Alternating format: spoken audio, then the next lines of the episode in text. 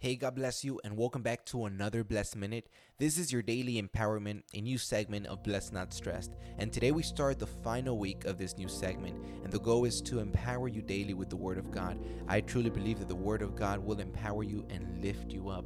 And today is Monday, June 22nd, and the verse of the day is in the book of John, chapter 15, verse 2. The Word of God says, He cuts off every branch in me that bears no fruit while every branch that does bear fruit, he prunes so that it will be even more fruitful. The first part says, He cuts off every branch in me that bears no fruit.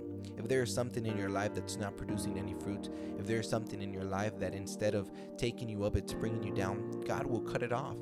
But don't confuse that cutting off with the pruning that He will do. Because whenever He prunes, He does it with a purpose, and the purpose is so like that we can be even more fruitful. At times, we're going to notice that we need to go through painful moments, and those painful moments are going to produce the best harvest.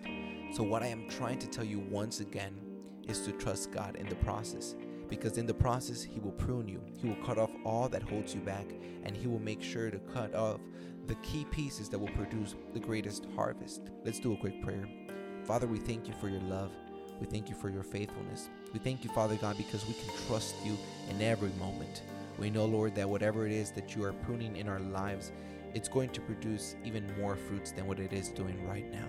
Therefore, Father God, we trust you completely with our lives. In Jesus' name we pray. Thank you so much for listening to this blessed minute. Once again, this is the start of the final week of this new segment. I hope you have all been blessed by it. And if you have, make sure to share this with as many people as you can. And I want you to remember one thing be blessed, not stressed.